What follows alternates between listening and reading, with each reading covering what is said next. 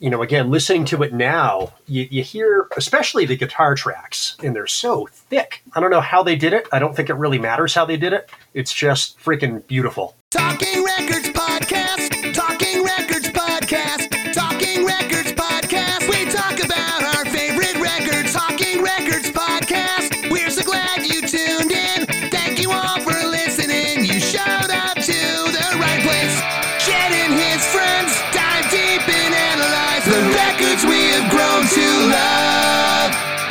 We'll tell you how we found the band, then give you a track by track breakdown of all the songs. So grab your favorite beverage and pull up a seat. Today we'll look at another record in its entirety. What's going on, everyone? Welcome back to another episode of Talking Records. My name is Jed, and I'm here with Chris. What's up, Chris? What's up, Jed? Thanks for having me. Thanks for being on. It feels weird to call you Chris because I've been calling you by your last name since like forever. I was going to say, man, I feel like I've called you either Dion or, or Mr. Dion, or you've called me Taft or, or some derivative Yeah. for a very long time. I don't know. I got a little taken aback. I'm like, Jed and Chris. I don't know. All right, we'll go with Tafty. How about that? Yeah, I love it. Okay, Dion. Settled. All right.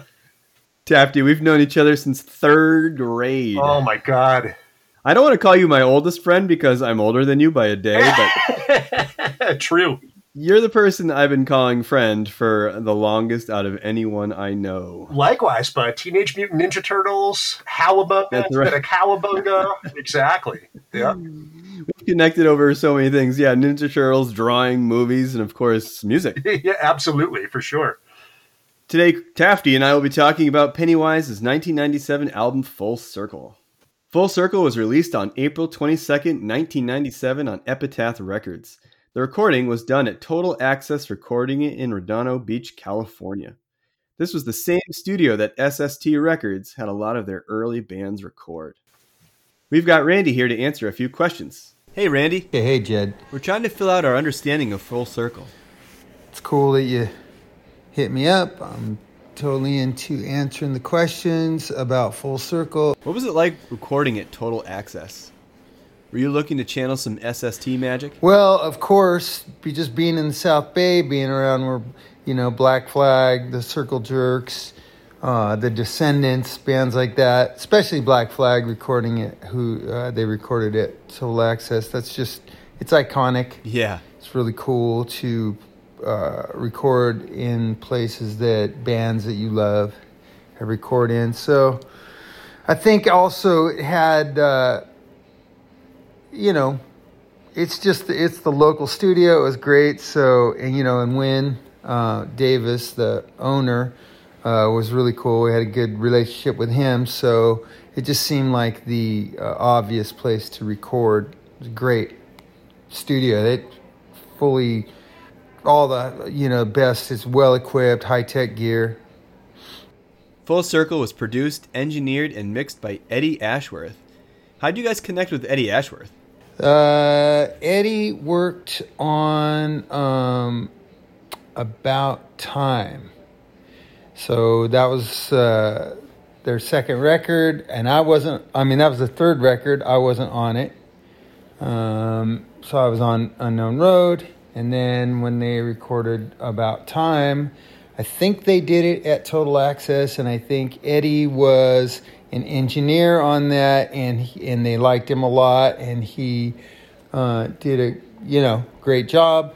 So when it came time to doing Full Circle, uh, Eddie got the uh, the production gig, and you know producer engineer, he was the main guy.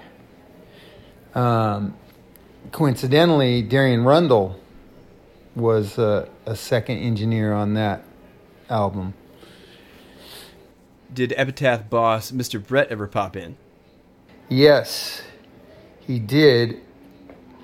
Uh, he's he's involved uh, with almost all the records except for the, the most recent ones. He was involved a lot in the picking of the song. You know, like we'd send him stuff and get his opinion, and uh, he would come down and uh, you know, spend time with us and and give us his opinion on what songs he thought uh, would be uh, the best ones to uh, include on the records.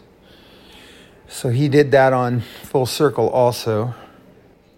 Tell us a little bit about the setup. Do you remember what kind of gear you used for the recording? Well, for me, I remember part of the reason why we called it Full Circle was because when it all started with everything, you know, because everyone is passionate about making it sound as good as possible. So one of the first, and so then you end up doing uh, some things get a little ridiculous. So one of the first things uh, that happened that kind of led us towards uh, full circle, you know, just being such a great, uh, all-encompassing name for the album, was that when they were setting up the drums they set them up in, in one spot in the drum room and then moved them over about five or six feet, you know, to try to get the best sound, to try to get the best room sound, which we we don't even use the room sounds. We use close-up drum mic sounds. So uh, anyway, so then they moved the drums over five feet and tried again, and then moved the drums over another to the next corner of the room, and pretty much by the time we got the drum sound that we liked, the drums, it was the next day, and the drums were in the exact same spot that we started out in. So that was full circle. Anyways, um, so uh, the gear we use, I'll, I could just tell you what I used. Um, we went to, we were trying to find the right bass. It was probably, I'm just going to say that it was either my an Ampeg. It was most likely an Ampeg with an SVT. SVT cabinet's what I've always used, and the SVT head. But there might have been a Gallien-Krueger head. You know, usually you'll go into a DI. Uh, you you know the bass bass will go into a DI, and also it'll go into an amp. So you have two different channels that you can combine, and and uh, sometimes you'll even have another amp with a distorted sound that you can combine in. Uh, and mess around with. But I know for the bass, we used uh, we uh, Fletcher was you know wanted a certain sound because his guitar is really you know it's a it's a big full guitar sound. Usually the way uh, recordings go is that the the bass is the full bottom end and the kick drum and and then the guitar is kind of a little higher end of the spectrum uh, so, uh, but Fletcher likes to have a big sound, so we have to find a bass that kind of cuts through and has the right tone.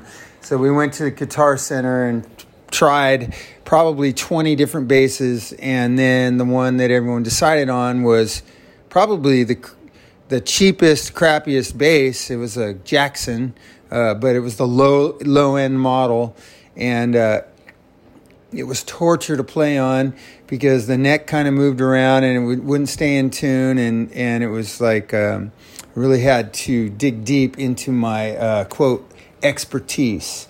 I say that uh, sarcastically, but um, but maybe not. We were able to make it sound good, but it was so that that sound of that bass cut through really good. So it was a crappy Jackson.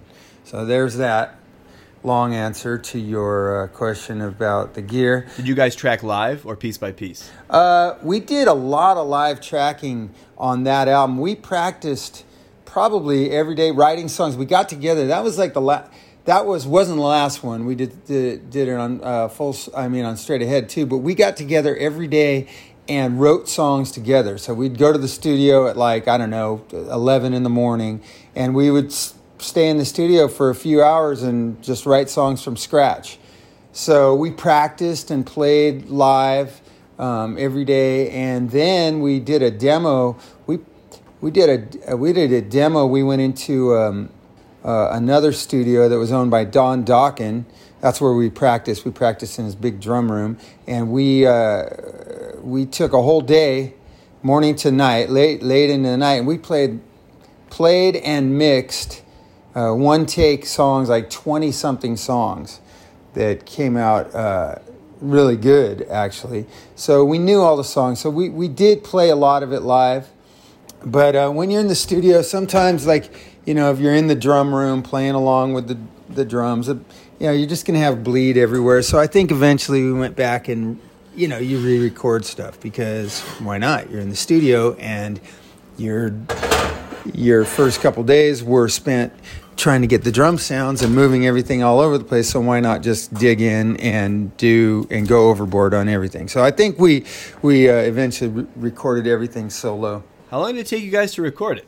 start to finish, and and mixing it. It was about probably a month of recording and uh, all that all that first basic track stuff and, and getting the vocals and then a month to mix it and then remix it and then not you know and fix everything from there and then master it a bunch of times like we do everything you know a bunch of times until we get it right usually so it's not the most efficient way to get stuff done but we get it done uh, but and we're really happy with how that album turned out. It's unique sounding.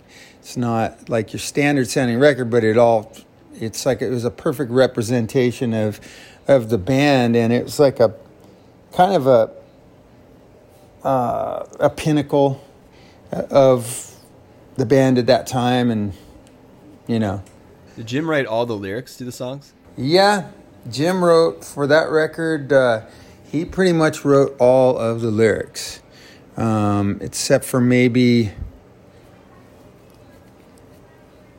maybe uh, there might have been. uh, For the most part, he wrote wrote them all on that one. We try to pitch in, but it's- it's got to be good. Jim does a great job. So if we pitch something in, it just it has to be, you know, it has to be better than what he's got, which doesn't happen all the time. So, uh, yeah. Thanks a lot, Randy. We appreciate your time. All right, buddy. Take it easy, Jed. Awesome. This is the second Pennywise studio album to feature bassist Randy Bradbury from the band One Hit Wonder, who replaced original bassist Jason Thirsk, who had died from suicide on July 29, 1996. No stranger to the band, Randy had replaced Jason on bass for the Unknown Road album in 1993, when Jason moved to vocals. Singer Jim Lindberg had quit after the band's debut album, but returned before Unknown Road was recorded. With his return, everyone reverted back to their original roles in the band. Randy was actually supposed to move to rhythm guitar. According to band guitarist Fletcher Dragge in an interview on SavageThrills.com, we overstuffed this album with lyrics and pre choruses and parts and breakdowns and outros. We just made it really, really complicated because I think we were trying to, you know, it was like therapy for us to get in that room and write this album. A lot of the songs have heavy topic matter about Jason's passing. I don't think we really realized what we were doing because usually we have a pretty set formula, but that album doesn't have a set formula. Fletcher also said on Savage Thrills, We were hurt, so we were just stepping on the gas pedal, I guess.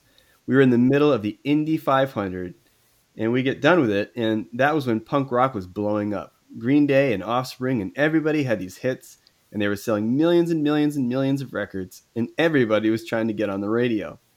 I'll never forget, Mr. Brett came for a lunch meeting about the record after he listened to it. He said, Look, this record is insane, and there's not one song on here that can go on the radio. It's like balls out, top to bottom, fucking high speed death.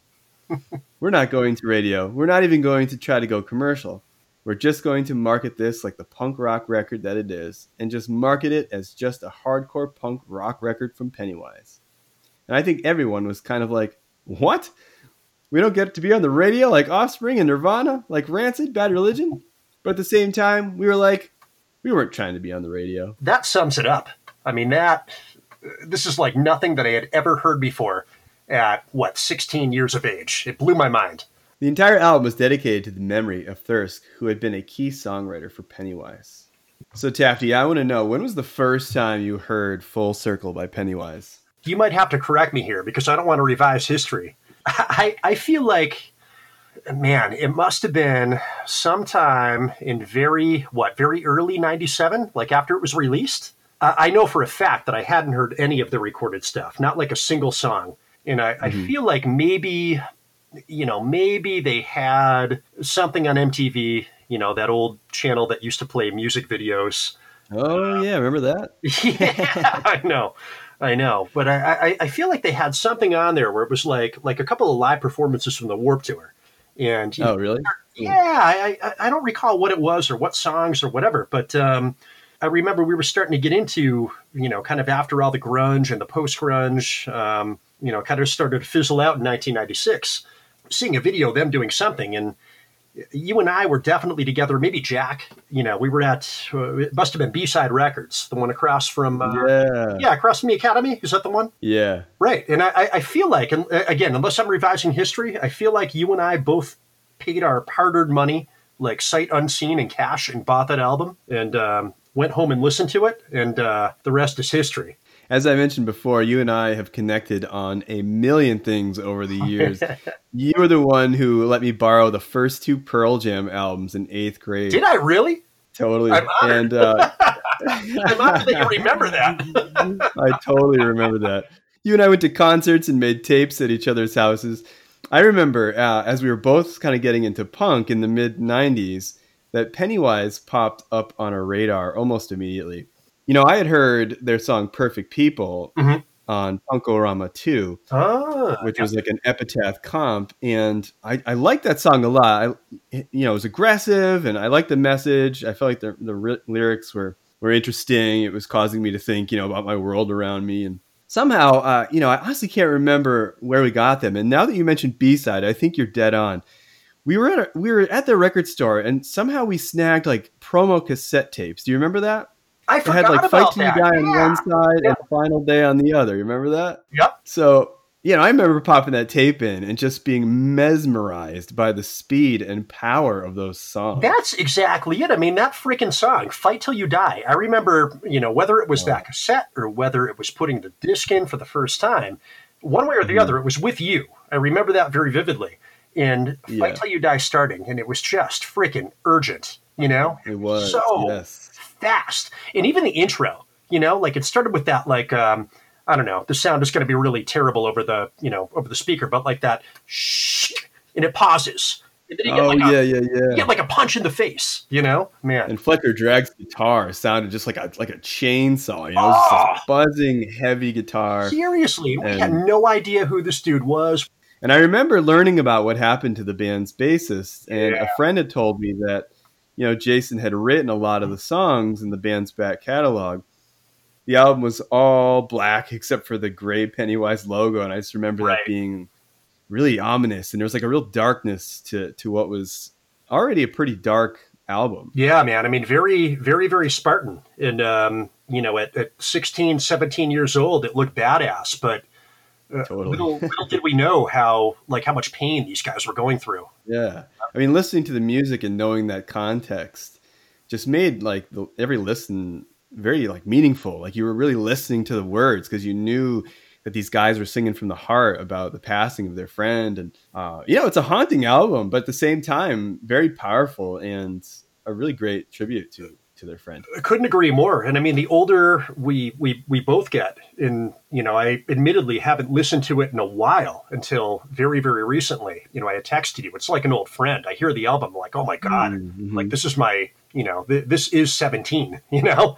Hearing it from a context of being the age we are now. I mean, these dudes were what, 27, 28, 30? I don't know, man. I, I, I could not fathom. You know, we think about our close knit group of friends and Mhm. and what they went through with, um, you know, especially how sudden and traumatic it was. I I couldn't imagine. I mean, it was a like you said, a raw album. There there are songs on it that are straight up pure punk.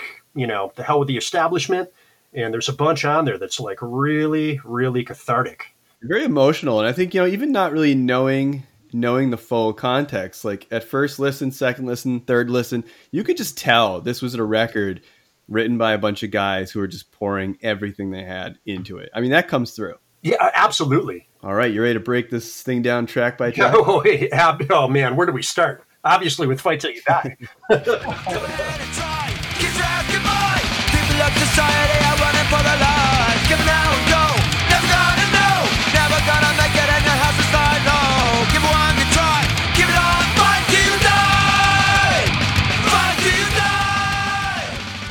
a great way to kick off this record with extremely tight drumming over heavy guitar. This is a stand up and fight song. Jim sings, See it in the faces of the people every day. We need to take control and find some ammo right away. Our cause is righteous, and we're going to have our say. Get ready for the judgment day. Nothing's going to really change if you hide away and, and don't take action. And I think the band is saying that, you know, their ammo is bullets or, or, or words, probably. Uh, the band challenges anyone who will listen to stand up and fight because the time for payback has arrived. You know, we were what, 17 years old?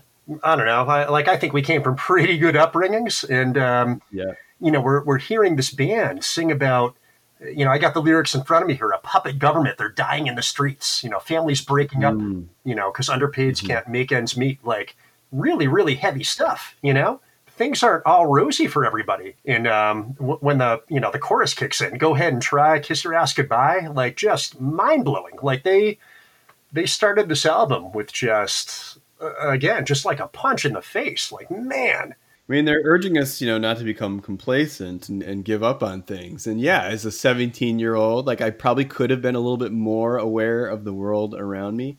And songs like this just gave me pause to be like, wow, you know, there's some crazy stuff going on out in the world. And maybe it's time to start paying closer attention to it. Yeah, man, for sure. Not everybody lives like me. you know, it's unreal. really eye opening. And that's part of the positivity of it, you know, as visceral and cathartic as the album is. It was, you know, right off the bat, it's like, you know, just a real eye opener. and the band is saying, you know, stand up, fight, because you know, this is what people in power, like governments and large business owners, want. They want people to be complacent. They want people to just okay, go along with things, and a docile society that becomes so used to acts of greed and manipulation uh, that you know they just go along with it, and that's it's like unfathomable, but it happens. Yep, yep, for sure. And uh, one of the other things, you know, looking at the lyrics here, that um, again, I never would have thought of this at 17, but all these years later, I look at them and um, th- there's promise in it too. You know, I mean, it might be terrifying if you're part of the, you know, the quote unquote establishment, but um, you know, one of the lyrics, you know, the, another part of the chorus is the establishment has put their money underground because they all know what's coming down. Yeah, You know? yeah, it's a great line. And it's like, man, I don't know. At 17, I never would have fathomed that. I never would have really understood it. It was just kick ass music. But, you know, do the math 23 years later, it's like, man, All right, next song, "Date with Destiny." A burning plane that's going down. The last green bird hits the ground. A lost ship on a raging sea. A blinking distress signal of emergency. Runaway train cleaning up the tracks. The last breath before a heart attack. The earthquake. Jim sings, Did you live like a dream come true, or did you just survive? Did you do all you could do? This is a song about living your life like it's in its final moments. What would you do if you had one more day to live? You'd do everything you could, right? In this song, the band presents scenarios where someone's time is numbered. And there's great examples of that, Tafty. A runaway train careening off the tracks, Wow. the last breath before a heart attack. it's uh, unbelievable. Unbelievable. Like the thing I love about this song, I don't know, a, a zillion songs by Pennywise. Uh, where do you start with the content or with like the technical stuff? You know what I mean? Yeah, I know. Like those freaking drums. How can they be that fast? They're just so great. They're just pounding away. Now, who is that? That's Yeah. Byron uh, McMackin, right? Is that his name? Yeah. Yeah. Yeah. Unreal. I mean, the kid was like mid 20s, late 20s. And I, I just remember those drums being uh, just blistering. I'm like, how can anybody do that? Yeah, like you said, more importantly, though, the lyrics. Like, this song is Carpe Diem, like pure and simple. Great lyrics. What would you do with just one more hour? You know, Right. live that hour out every day like it was your last. You'll live much better that way. Man. Just a great stuff to think about. And, you know, that message of life is precious and all the trivial stuff seems less important when your destiny is laid out for you. For sure. For sure. Another cool thing you were talking about the technical aspect. I love the way Fletcher's guitar lines are always grabbing like extra chords on the way to the next one. You know what I'm talking Oh, about? I- I- exactly. like he won't just yeah he won't just go from one chord to the next he'll like go to he'll start on one chord and then slide up to another chord but grab an extra one along the way i, I don't really know how to describe it but Uh, honestly, I think that's a great way to describe it. That's Yeah. really, and I mean, the, like I've never thought of it in that sense, and that's a really, yeah a, a really cool way to phrase it. Like he, he gets this intermediate sort of sort of chord on his way up to what he's going to play next, and Yeah. and, and at the freaking speed he's doing it. It's unbelievable. Right, It's yeah. unreal. You know. snag like a minor chord on his way to the next Yeah, major. And I just I've always thought that was really cool, and I love that about about his playing. That's yeah. That, I've I've never thought of it in that sense. That's really exactly. You know, you hit it right on the head. It's unreal. Next track is "Get a Life."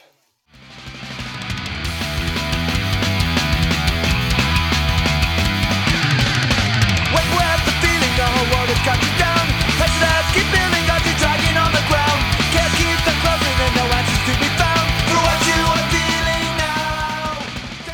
Dude, great song. Oh, I love this song. I love the way bassist Randy is able to shine a little in this one. He's like up and down the neck of his bass, playing these great lines. yes, it's unreal.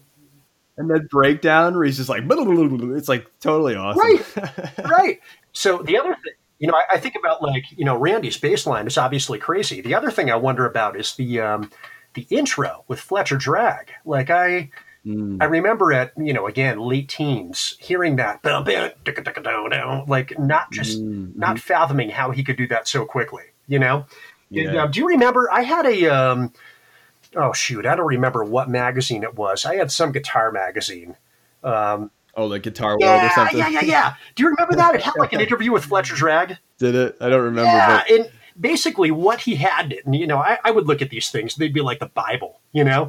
And, yeah. um, Oh my god. Yeah, I remember those. To collect them. yeah, yeah. And Fletcher taught They give you like four free tabs. exactly. Oh my god, I got to learn every note, and I couldn't play like four of them. But um, I remember in this one, or I, I wish I still had the thing. I don't know.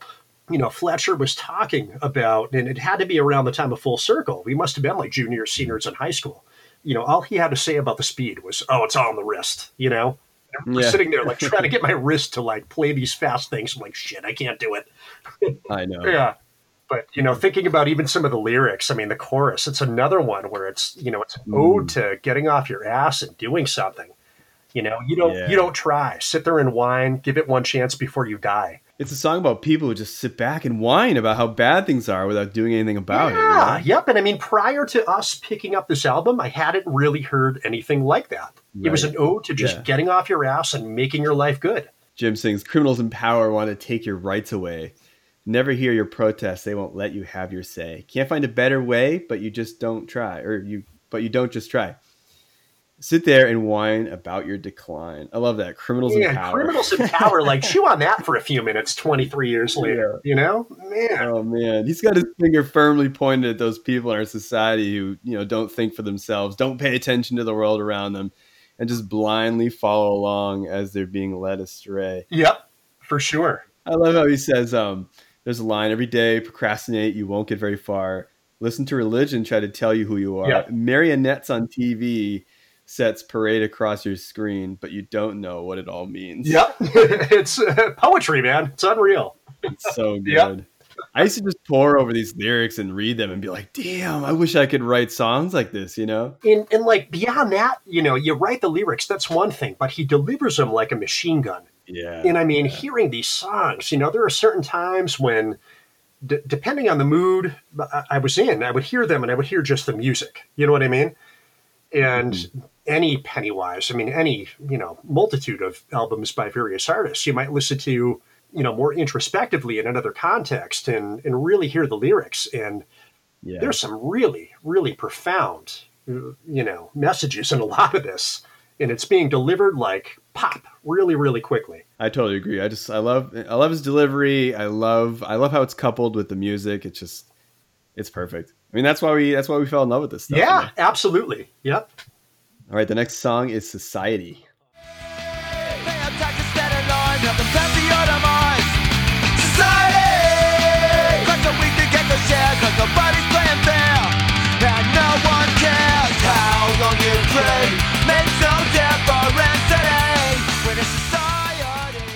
This song starts in with the drums and bass and just builds up as the guitar rises up. Society devises how you'll pay. Jim sings over driving drums. Another classic Pennywise tune in which they practically beg people to think for themselves. but Taft, I, don't you kind of think that these guys were preaching to the choir a little bit.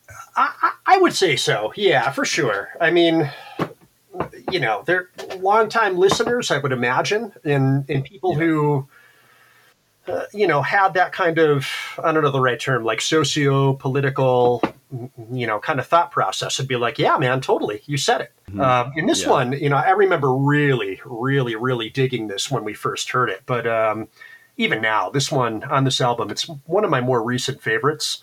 Technically, that bass intro by Randy. Oh, Oh my god! yeah. my god, I love it. I love it. Genius, you know. It's But good. um, the other thing that I remember really liking about this song, and this is really shallow, I'm like, holy shit, this is maybe like the one guitar part I might be able to actually try to play. yeah. you know what I mean? can do that. Yeah, yeah, yeah, Yeah, yeah, yeah, totally. yeah. It's the one thing that's not going at like warp speed. Like, man, I'm gonna try to play some Fletcher Dragge Pennywise, you know. Yeah, But, totally, um, totally. you know, you said it though. I mean, talking about the lyrics, um, you know, the repetition, society. We all know there's something wrong. We've known it all along. Things I didn't get at the time, but I think about now. Uh, pay your taxes, stand in line, help them plan for your demise. It's like, holy crud. I always remember listening to this stuff and wishing that it was on the radio. Yeah. Yep. you know, or like, or more front and center in the lives of, you know, the general populace. I mean, in 1997, we were being bombarded with like Puff Daddy, R. Kelly, the Spice Girls, that freaking MMMBop Oh song. Oh my god! Right? You know, a, a quick look at the top 100 radio hits of 1997 reveals fewer than 10 rock bands on the Oh. chart and hardly any of what I call political songs. I mean, can you imagine if people were going around listening to music about positive change and like, you know, watching your, each other's backs and holding the government accountable rather than like mo money, mo problems and the Macarena? Seriously, man. I mean, you know, we we had the uh so thinking about like, you know, like around the grunge era, you had a certain amount of cynicism over Right. certain things, but all of a sudden that just went like poof, like gone. And we didn't Mm-hmm. realize it. I mean, at least I didn't, you know, 95, 96, it, it just disappeared. And, and all of a sudden we were Mm-hmm. Right. filled with, like you said, just like bubblegum, Yes. Yeah, got real sugary. stuff Yeah. and, and all of a sudden we hear this underground stuff you know talking about society not being as as polished and nice as as it appears you know? Mm-hmm. And the thing that i remember finding kind of you know interesting about it after the fact as i think about it i'm like you know right now 20 you know 2020 in the midst of everything going on i'm like man you know 97 bill clinton. Oh times were tough you know? I know. but for for us they weren't but for a lot of people they really were and um, i wasn't really too aware of that.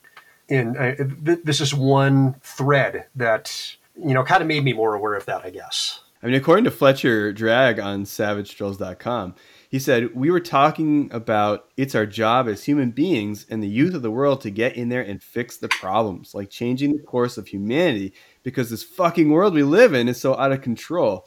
It doesn't matter if you're talking about politics or corporations or healthcare or famine, whatever, global warming. The next, the next generations are the ones that are going to change the course of humanity. And here we are so many years later, and is it worse? for sure you know i mean uh, you know, the guy's a, a six foot five gigantic you know crazy buddha You got a problem,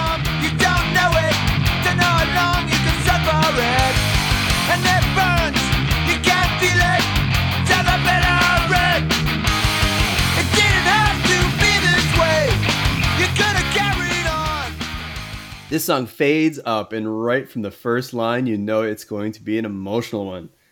As mentioned, the band's original bassist, Jason Thirsk, suffered from depression and alcoholism. At the age of 28, he took his own life, leaving friends and family behind.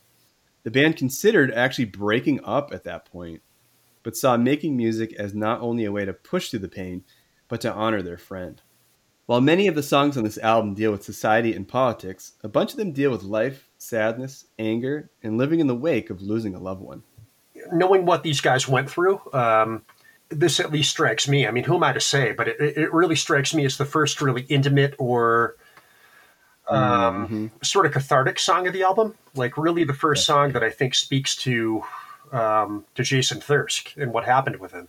I mean, the lyrics are are, are, are mind blowing. It's not a, a slow song, but um, right off the bat, I mean, got a problem, you don't know it, don't know how long you can suffer it. Um, That quiet, palm muted intro, and then it just punctuates in before, you know, Randy comes into the bass line. Dun, dun, dun, dun, dun. This song seems to me it's about trying to help someone when you see them reach that point where it's clear they need the help. But not everyone is able to receive that help. Jim sings, Don't know how long it's been inside you, but you weren't feeling right. Together we could always solve your problems, but now you're out of sight. Yeah, How many times did I ask what's going on? yeah. And that, I mean, that, that, honestly, that's just, I'm no joke, that gave me goosebumps. All right, let's move on to Broken. Been stuck on the outside since I can't remember when. Got up just long enough and then it beat me down again. The crawling to my mind, hoping that if I was to be fucking with my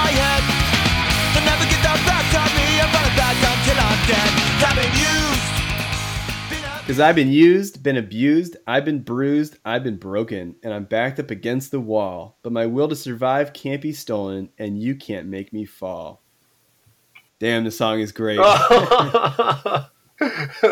okay, man. This song for me is all about you, me, and Jack's first Warped Tour, 1997. Oh man, that was the most okay, fun. so Pennywise was playing right before. They were like the co-headliner with the Mighty Mighty Bosstones. And Yeah, my mind was blown. Dickie Barrett came out to sing the song with Pennywise. oh yeah, that was awesome. And it was like, no way.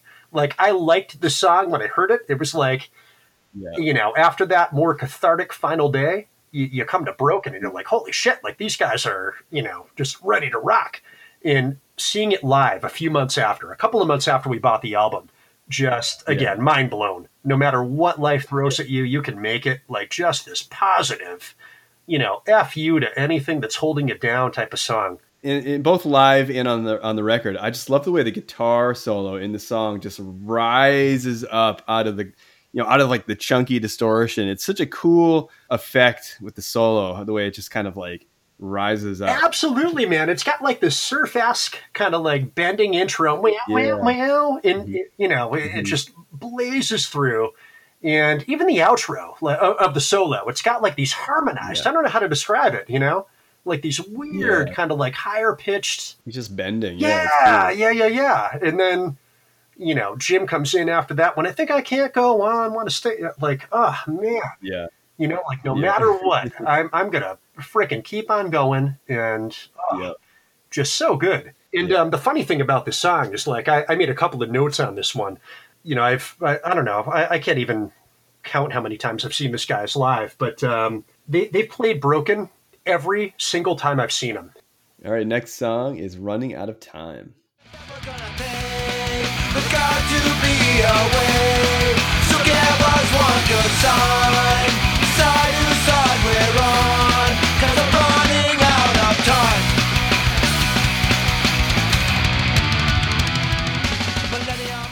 This is another classic Pennywise song about how humans are basically doing a terrible job in their role on this earth.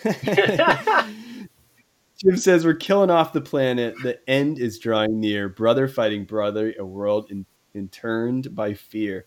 If we don't try and stop it, we'll slowly start to die. Got this one last chance to try. And you know what, man? They're so right. They, they We're running out of time. that right there is some heavy shit, and they are not kidding. Yeah, they're not kidding. I mean, and things have gotten worse since 1997, you know? And I fear that a lot of the damage we've done as humans just can't be undone. Oh man. Despite that though, this like to me at least, this is another, you know, kind of like the the second song on the album. It's another Carpe Diem, you know? Like, Mhm, you know, if you want a future, you decide. I mean, he shouts it. You know, he shouts it going into the chorus. Yeah. I love it. Definitely. Um, so despite the uh, the you know the pessimism of it, there's still that notion of like you make a difference. You got to do it. You know that that theme throughout the whole album. you got to take care of the planet. You got to challenge the government, you know? One part in the verse I, I made a note of, you know, and again, I'm looking through this of the lens of 23 years later, roughly. But um, Right. ancient spent religions serve to separate the race into tribes that fight each other. System must be Mm. replaced. Like, holy crud. Such a good line. Man. And so true. Yeah, yep. It's I always loved Pennywise and you know Bad Religion too for the message in the lyrics. absolutely. You know, while, while Bad Religion relied on a lot of imagery and references to literature, Pennywise always just went right for the jugular. That's a great way to put it. Yeah, Greg Graffin was, Yeah. you know, he's like, I got a PhD. I'm going to hit you a little more subtly. yeah, Yeah, exactly. Yeah. Jim Lindberg's like, no, no, no. I, I'm going to bite right into it. right. Yeah. Here it is. yeah. You know, you think about like technically with this uh, this particular song. I mean, it's really, really good. Like you said, straightforward, classic, if you want to call it that, Pennywise song. The ending, I love the ending. Just totally abrupt. Mm. Running out of time. absolutely cut. Yeah. Oh yeah, yeah. They don't even say They time. don't even do say they? time. They just freaking cut. And it's like, yeah, it's a great way to end side A. Yeah, absolutely, absolutely. And it's like you feel like they should say time, and it just has Yeah. such an effect because it's it's so abrupt. Cool. All right, flip the record over, and we are starting side B with "You'll Never Make It." excited,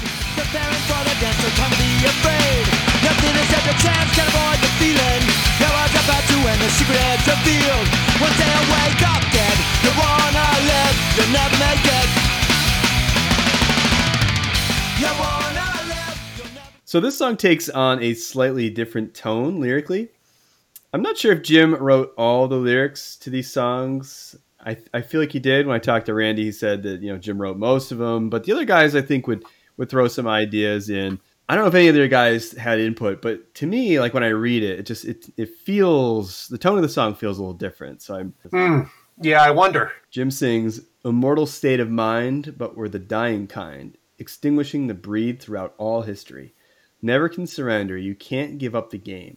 Never won the fight, you're best prepared to die. I mean, there's a um, a desperation. You know, I mean, more urgency. You know, in his vocals. You know, throughout all this, it's really possibly one of the darker on the albums. Yeah, it is pretty dark. I'm looking at the lyrics here. When you hear those voices calling you to the grave, stop wasting all your days, start living right away. I mean, there's positivity. Again, you can hear a sort of desperation in it. yeah, it's another make the best of your opportunity song. But Yeah. in this one, he's not encouraging someone to go out and do that. He seems to be speaking to someone who has not made the most of their life. You know? yeah, yeah. he's in that sure. person's face like you'll never make it you know which is true i guess if, if you give up and you don't try hard to lead a decent life you- you're not going to make it That, that's a really good point. Yeah, I mean, I never really thought of it in that regard. Like some of these songs prior have been a little bit more, I guess, in the moment. This one seems like Yeah. Like time is running out. Uh, technically, the, the the one thing I really recall loving about the song is that oh my god, that, I don't know how you would describe it. That staccato sort of drum intro. oh yeah he's like rolling on that great drum Oh my part, god! yeah. And then you know, credit to Randy that fast bass line. He comes in right on the drum intro. it's a kind of song that to me feels perfect for a live show and everyone in the crowd can like shout the chorus back at the band like it seems just perfect tailored for like the live show Absolutely. And I, I can't recall necessarily seeing it live, but again, man, goosebumps. That's what I get with these guys. Totally, man. Yep. all right moving on to every time Every time I try to say exactly how I feel. Then when I look at you, I see a different side each and every time.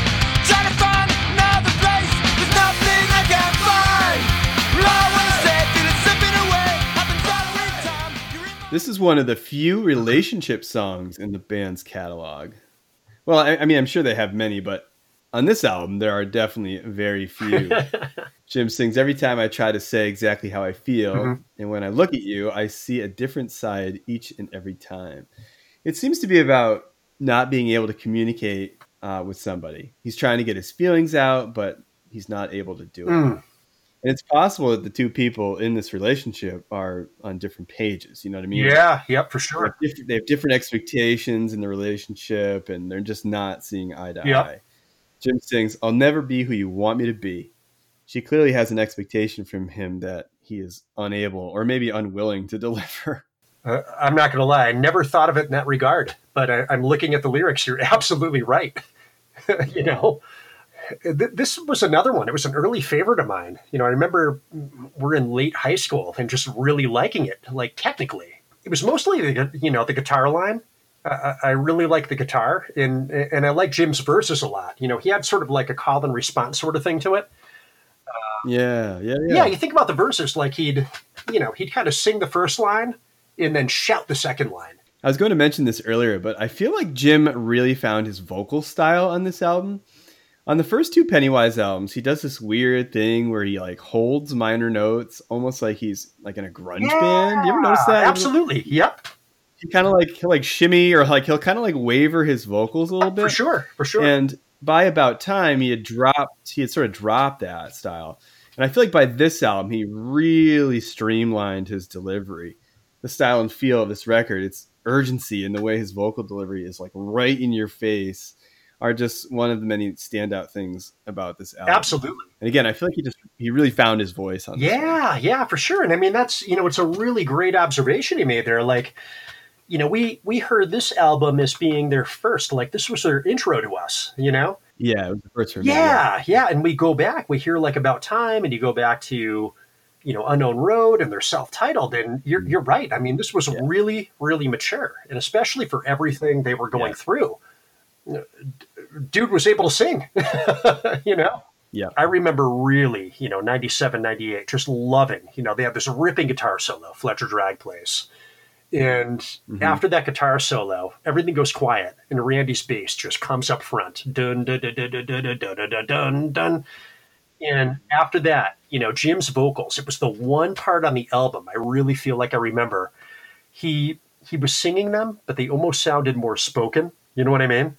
All of Mm, these mhm, yeah. images start. Co- and I'm not doing Jim Lindberg any justice. Don't get me wrong, but um, I remember hearing that, and you know, even on my my crappy CD, Discman, whatever, that just ringing in my head, like Mm-hmm. Yeah. it was just Yeah, it was it's a like a moment part. of quiet on the album that just it, it, it- sticks with me. Yeah, a lot of great memorable moments on this Yeah, record. yeah.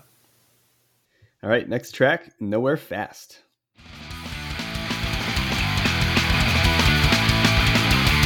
Until you spend your life reality. A fight, a struggle to be free. Cause their hypocrisy. The endless time you take away from me. I don't need your sympathy. A song about, quote, close minded fools and their hypocrisy. The band has had enough of people forcing their views on others. Jim sings, and so you exercise your own free will. I exercise my fucking right to kill. well, I don't think of Pennywise as a band that condones or encourages violence. You can certainly gather the exasperation in his message, you know. Yeah. This song could be aimed at any number of these groups that hold their beliefs and ideas over other people. There's a real sentiment in this country that some groups think they're more important than others, or groups that hold a very closed minded uh, perception of what others believe. Unfortunately, in our political climate, both of the main parties in this country seem equally guilty of this mindset. Hell yeah, man! They're they're freaking two football teams, as far as I'm concerned. Man, th- this song you you took the the key lyrics right out of my mouth. This song is choppy, freaking raw, just Yeah. awesome, intense punk, Oh. you know, punk music. The thing that I really love, though, I remember listening to this when you know, again, we're we're 17, 18 years old. You know, I exercised my fucking right to kill. But it's you know, it's it sounds really violent and aggro. But there's another there's another part to that lyric. He says after that, your vicious lies you propagate, your swill of your whole kind. I've had my fill. Mm. Yeah. Uh, I don't know. I don't know to take it like you know. Does it end at right to kill, or does it end at you know right to kill your vicious lies you propagate? You know what I mean? So it's like a continuation I, of that I thought. wonder because the, the song pauses at that hmm. point, but Yeah. it, it, looking at the lyrics in the liner notes, it looks like it continues through. So I exercise my fucking right to kill your vicious lies. Yeah, no, you might be dead on though because it would be more consistent with their message, you know. Yeah, To kill your lies, to, to to challenge you, to expose you for for what you are. So either, you know, we're not giving Jim Lindberg enough credit for being freaking hardcore, just your right to kill, or we're we're not, you know, being bamboozled by the fact that it's like, oh, it's more about the lies you propagate and your, you know, the swill of your whole kind. I've had my fill. Can I talk about the technical aspect that I love? That chugging breakdown. Oh, Mm. Oh man. Dun, dun. I don't know. What is it like? I don't know. It's a Pennywise song. It's got to be like halfway through. But Jim Lindberg comes in with these like sing song lyrics. What I get from you is your. Ah, I love it. Killer. Yeah.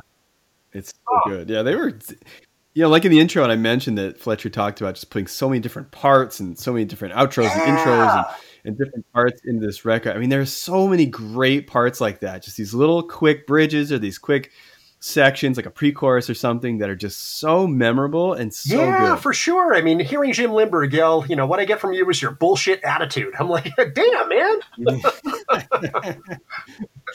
okay, You know, like, all right. like, Yeah, sorry. yeah. I didn't mean to. all right, all right. Yeah, I'll try to cut the bullshit. Next track is What If I? I've heard it all before. Can hear it all a thousand times more. Playing with me all the time. And no one feels the same. Insanity is all a game. it's hard for me to pick a favorite song on this album because I really like so many. I mean, Fight Till You Die, Final Day, Broken. This song is definitely up there. Yeah, man. We're we're cut from the same cloth. I've I've got my notes in front of me. This was another one. I, I, I wrote right here another early favorite of mine. I Yeah. I like this song right off the bat. You know, I mean, again, it's got that. Uh, technically, you know, it's got that call and response sort of thing. Like, hey, try. You want an alibi? You know what I mean? Or hey, die. I'm sorry. Hey, die. You want an alibi? I mean, really, just unreal. Just so powerful. The crowd participation. Like it really speaks to this like communal vibe I think they were going for. Like pull your people close. You know, we're community, we're family. Yeah. What if I had done more? What if I tried? Absolutely. Was there nothing more that you could do? What would you do different next time? Ah. So this is obviously in reference to Jason's suicide, and he's wondering if you could change things, if you could do things different, live your life over again, would you Mhm. change things? Yeah. People are left behind in the wake of, of something like this, it's very hard to come to grips with what happened. And I'm sure the surviving members of the band went through really difficult times of wondering how they could have helped or done things differently or uh, just anything. There are so many references to addiction in the song and to the struggles which kept him from touring uh, at times during the band's career. And eventually it was believed that he had left the band because you know he didn't want to tour. Yeah. Right. And Jim or, or you know the, the the band as a whole are looking back on it and they're just like, you know, how could we have helped? How could we have done things differently? How come we didn't see what It- this was? Exactly. I mean, you, yeah, I, I couldn't agree more. Yeah, I mean, it's just absolutely tragic. You know, it's again one of those many things to hear at 17, and another thing to process Mm-hmm. at the ages we're at now. I couldn't fathom. You know, I, I couldn't imagine. I think about like our close knit group of friends, and Mhm. you know, being 28 to 32 years old, and and something like that happening so suddenly and I almost feel disrespectful saying it, like violently. In, in these guys dealing with that and questioning it, what could we have done possibly different is really, uh, it, it's very, it, it's something very real to be invited into in an album. And you know, probably nothing. I mean, there's probably nothing that they No, could have done. no and- way. And, you know, they feel they feel bad, and they're trying to come to grips with it. But in reality, there's there's really not much people can do. And this is their way of sort of processing that and working through a lot of you know emotions and, and feelings. Yep. And it feels weird to say it, but the song is like you know it's it's very melodic. It's very catchy. It's it's weird to say like a song of this nature is catchy but I always loved the melody of the song. Like it always stood out to me as being just a really, you know, song that sounded. No, really no great. doubt. Yeah. I mean, I, I'm glad you mentioned that. I mean, it's got like a really, you know, you're, you're a vocalist in a punk band for God's sake. Like you really know, but I mean, it's got like a, a really sing-songy sort of mm-hmm. pre-chorus into chorus. It's, it's just catchy. Right. And you, you almost feel bad. I don't know, getting it stuck in your head. You know what I mean? Like it's such a, a, a an intimate song.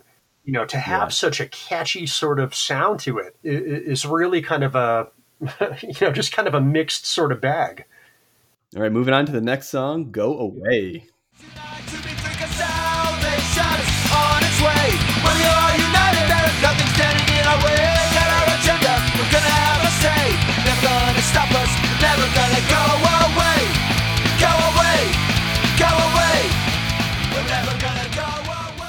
Corporations run the nation. We have to make a stance. Let's start a revolution. If we can't, no one can.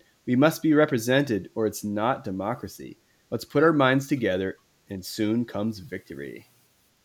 Like many of the songs on this record, the band is basically saying, hey, shit sucks, and we're not going to put up with it anymore.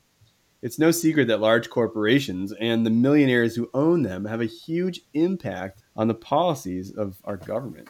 And it's not a new thing. I mean, in the early 1900s, JP Morgan held enormous influence over the nation's lawmakers and finances. I mean, look at today. Look at today with all the millions of dollars in campaign donations. It's it's disgusting. Oh, that's got to be fake news, though, right? Oh, of course. I mean, it's like you don't you don't think some like backroom promises are being made along with these donations? no, I mean, of course not. just it's like yeah, it's called fake news. It's like stuffed under the rug. It's ignored. It's not it's not owned up Yeah. to. yeah, man. I mean, this song, this song is a again. I'm going to swear, it's a straight up like fuck the establishment punk song. It's like we know what you're doing. You know, we know what you're doing, and it's just not said enough. Not enough people are talking about this kind of stuff, and that's I think that's what frustrates bands like Pennywise and Bad Religion and Anti Flag, and you know people who are reading the news and paying attention to what's going on. It's just it, there's not enough of a big deal about these things. People are not outraged. Absolutely, and part of what I like, I, I really like about this song is it's not only like a we're outraged, but it's kind of a warning. You know, like you hear, I don't know if it's like the, the Mm. pre-chorus of the chorus, but salvation's on its way. When we are united, there's nothing standing in our way. It's like holy shit. you know, our cause is righteous. We're going to have our say. I'm like, man, Like a train yeah, coming. yeah, yeah, yeah, yeah, exactly. You know, in this song also, this has one of my. I remember this, like from when we first got this album, and I'm like, you know, I, I wouldn't have known what it would have meant or what it would have meant to me, but I'm like, it just sounded freaking cool. You know, thinking now though, like some of the lyrics in it, what good is government when they just want to govern me? Yeah. like, man.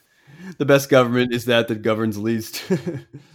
Again, you know, to go to the technical aspect, we got to stand together. We got to make some noise, and somebody's in the back. I don't know who it is going. Gah! yeah, yeah, yeah. I I love, love it. part. I love it. It's just such a freaking punk song, you know? And that same person, I think it's probably Fletcher, because at the end of the song, like right at the end, when they're go- when they're repeating the "Go away, go away," you just hear Fletcher. I think it's Fletcher, just come out his big loud voice. We're never gonna go away, and that's how the song ends. I gotta listen. I always love. Yeah, man, I gotta listen to it like after we're done with this for like the five thousandth time to hear that now. You know? But man, and, it's so and again, good. hearing that, like this just straight up, just freaking punk song after something as as Yeah. as visceral as like what if I? You know what I mean?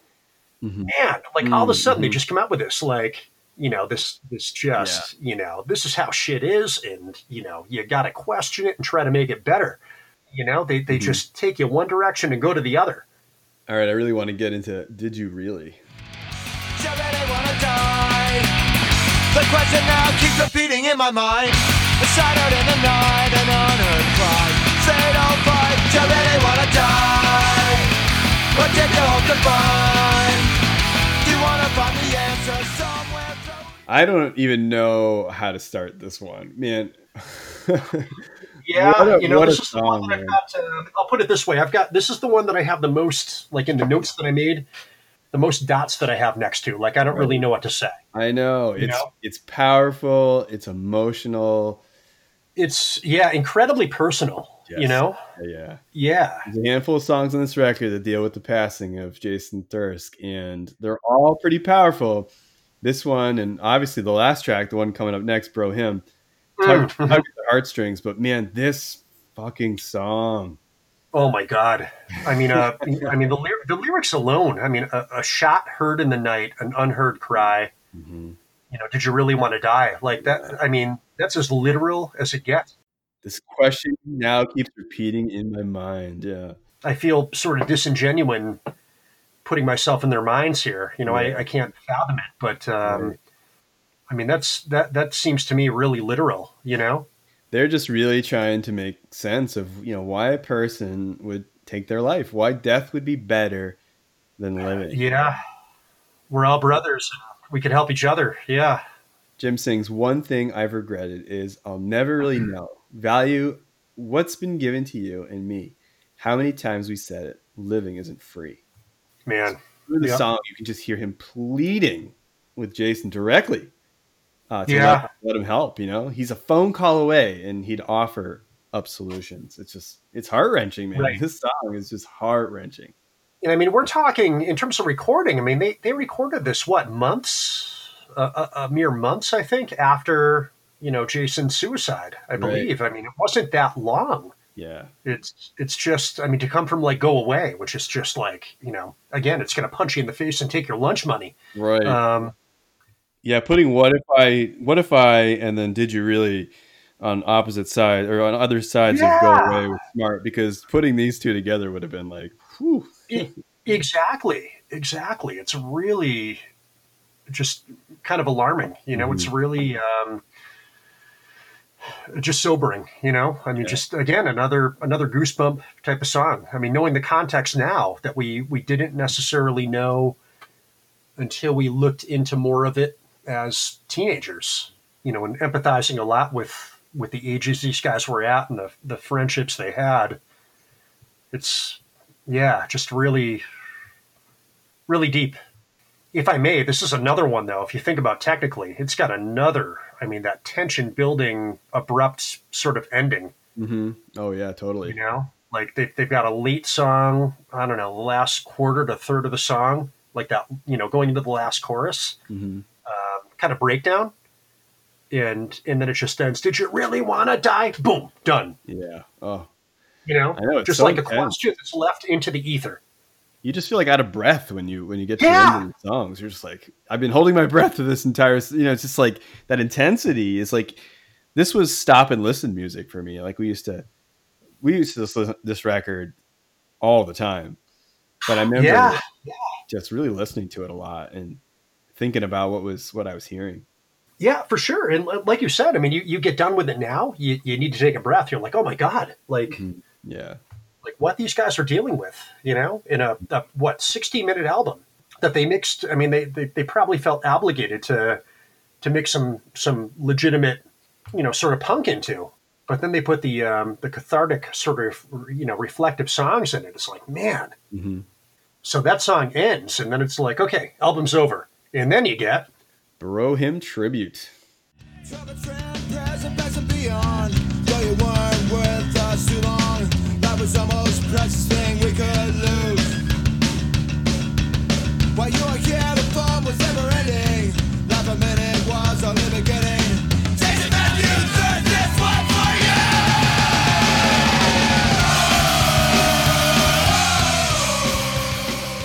Final track on the album is a song written by bassist Jason Thirsk.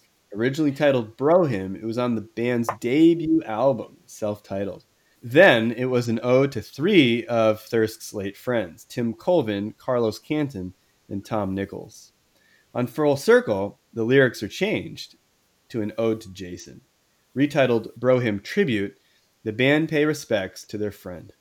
It's a song about brotherhood and love. Jim sings, If you're ever in a tough situation, we'll be there with no hesitation. Brotherhood's our rule, we cannot bend. It's a lyric from the original version. In fact, most of the lyrics remain from the original version, with only small changes being made, Jason's name being in place of the three friends from the original. And interestingly, they swap the original line, If I die, you die, that's the way it is, to If you die, I die. yep, And this song is just so good. I mean, they've been playing this one live. It's the the closing it's the song. closer for every show I've ever seen them play, and that's They got to be got to be a dozen. I don't know. Yeah, man, and an ode to a brother. You know. Moralizing Uh, their friend with each performance. I mean, it's powerful. Yeah, and the, the, part of what I, you know, again, we uh, we heard it uh, initially here um, on Full Circle. Again, not really knowing the history beyond the fact that Jason Thirsk had had died. But you know, his his brother is it Justin, I believe. Yeah, yeah. He has the um, guest appearance. Yeah, yeah, he does some of the vocals, um, and and I think the outro drumming as well. You know, I think like the whole He's the drummer for 98 Mute. You ever heard of them? Yeah, yeah, yeah, yeah, exactly. Yeah. Yeah. And I, I remember hearing it, and it, it seems like they did it in like one take. Like they didn't really care what. Oh, they had to have done this in one take. Yeah, I don't know how they could have done this. Right, right, because it's it's minutes long, which for any punk song, let alone Pennywise, is an eternity. You know, um, I, I mean, again, it's it's like a Viking freaking farewell among among this group of very very close people that we're sounds kind of cheesy to say, but we're like invited to hear. The reason why I think that they must have just done this in one take, uh, Tafty, is there's two things, and they're honestly my two favorite moments in the whole song. The first one is when Justin from 98 Mute comes in and he's singing, and he dedicates the song to his brother, and his voice cracks. Yeah, the voice Oh, crack. Yep, God, that is heart wrenching. like, yep, absolutely. Like one of the most honest moments. Everything he's got into that one Yeah. moment of that song. Yeah, so heart wrenching. So you know that Yeah. like they had, they had like one, not that they had one chance, but they they could probably only do this one time. They knew it was going to be tough, and so there's Mhm. that. And then another moment that I love in this song is the first time the gang vocals come in with the woes. And when it Mm. first comes in, it's all over the place. I mean, it's out of tune. There's voice, like they all. It takes them like a beat, maybe less than a beat, trying to come together into being, you know, in tune together.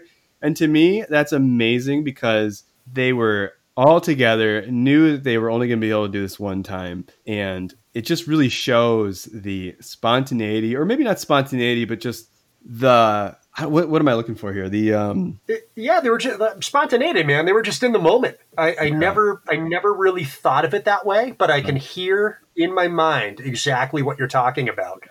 You know, they just came. They all came in at different whoas. You know. yeah, kind of pulls together in- Yeah. instead of yeah. being like and i like that because you know they they weren't looking to record a radio hit they weren't looking Hmm. to like make a polished song to me the crack in the voice and the slightly out of tune gang vocals tells me that they it was all emotion it was Yeah. all about being in that room and creating this song this tribute to their friend and Yeah. to me those are the best moments in the song Yeah, man. It was a tribute and it was healing. Absolutely.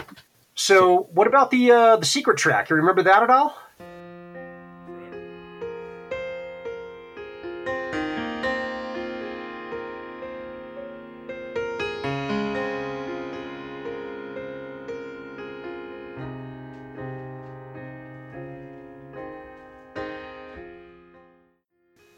There's two things i remember about this is one I don't think I've I don't think I've ever listened to it all the way through, except for that No, it's like 15 minutes. like really long. It's a piano piece taken from the 1992 movie Poison Ivy, and really?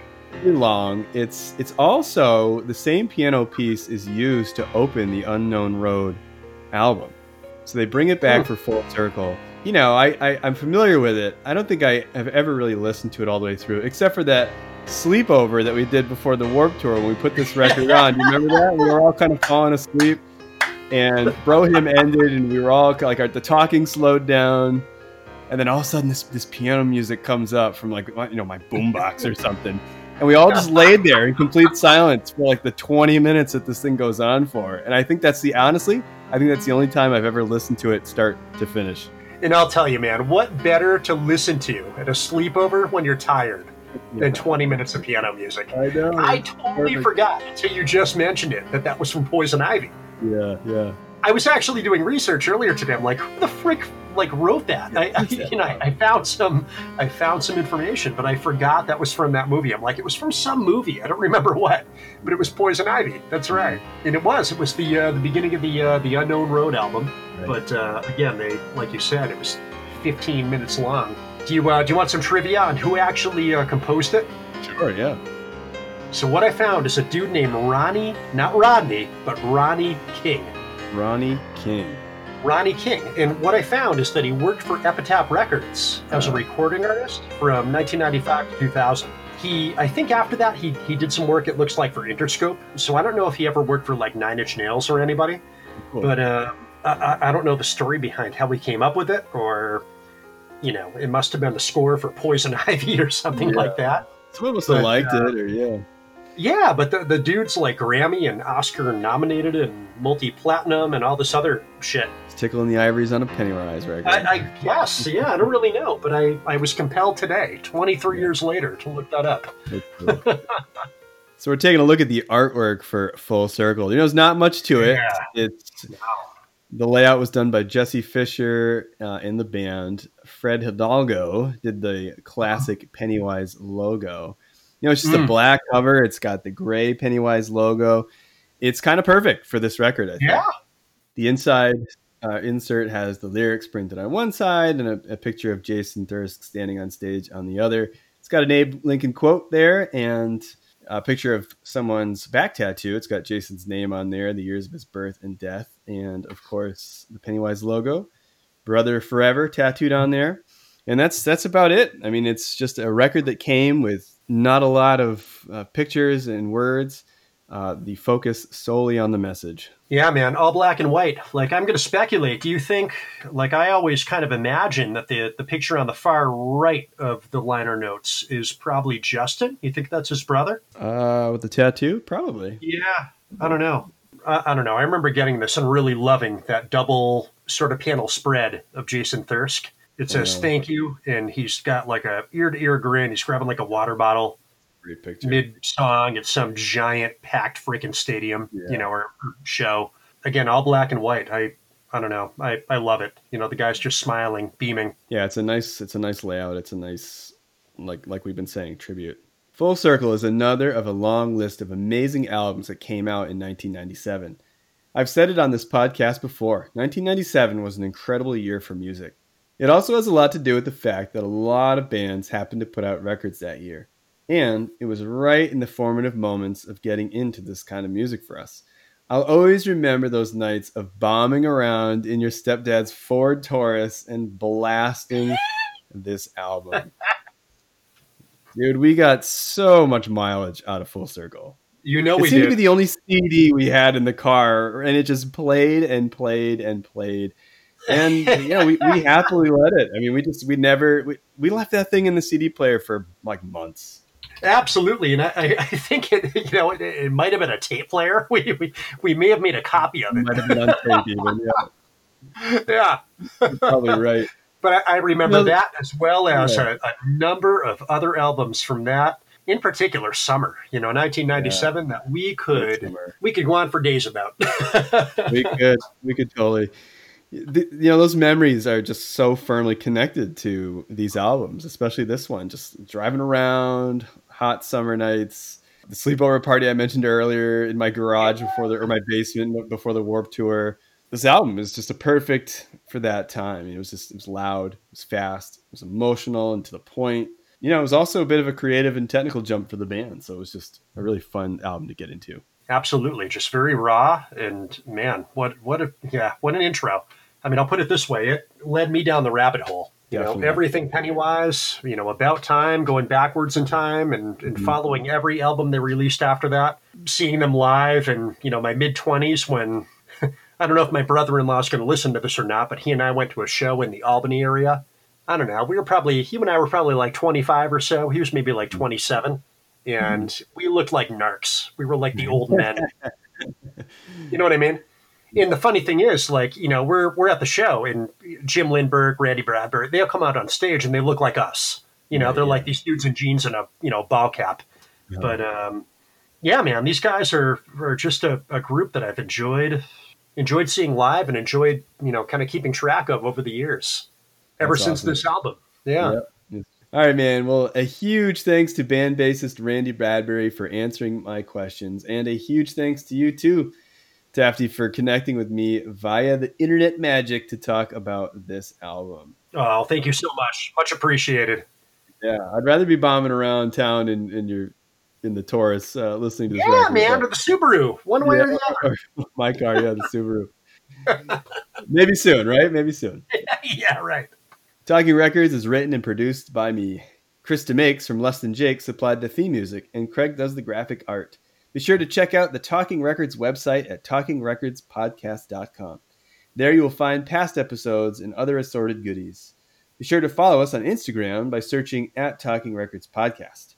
Drop us an email at talkingrecords at outlook.com and let us know how you got into Pennywise. Thanks for tuning in. Take care, everyone. Taft, it was good talking to you. Good talking to you, brother. Much appreciated. Take care of yourself. Likewise. Let's do this again soon. Sounds good.